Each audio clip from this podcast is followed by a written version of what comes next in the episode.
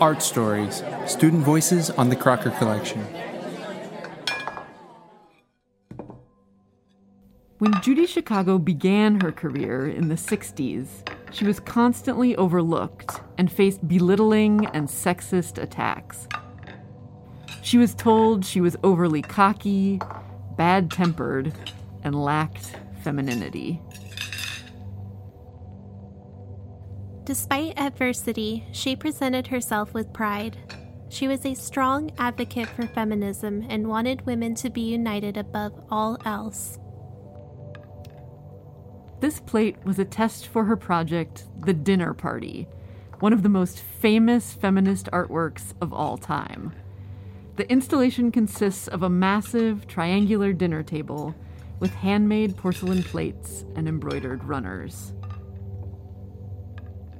When this plate was put with its sister's plates, it made a complete set of 39 plates, each representing an important woman in history.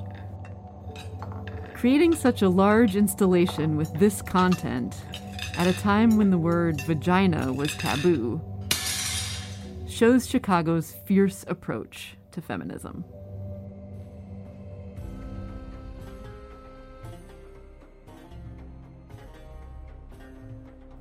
Hatshepsut ruled over ancient Egypt while the official king was too young, and was a powerful and well respected leader.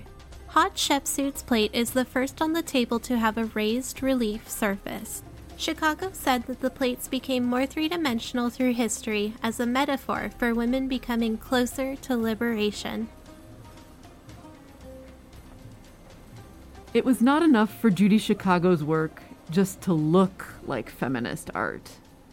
Chicago had to incorporate her feminist values into her practice. She showed great strength and leadership skills in her ability to supervise the 400 volunteers involved in the creation of the dinner party. She led by example and put her trust and confidence in other women's artistic abilities. The process of creating this installation empowered women to celebrate women, while also questioning the authoritative restrictions that belittled them. Produced as a collaboration between the Crocker Art Museum and California State University, Sacramento. Written by Sacramento State students Rebecca Aguilar Magana, Isabella Flanagan, Charles Rogers, and Grace Tuthill under the guidance of Professor Mya Dosch. Voice acting by students April Arnold and Collie Evans.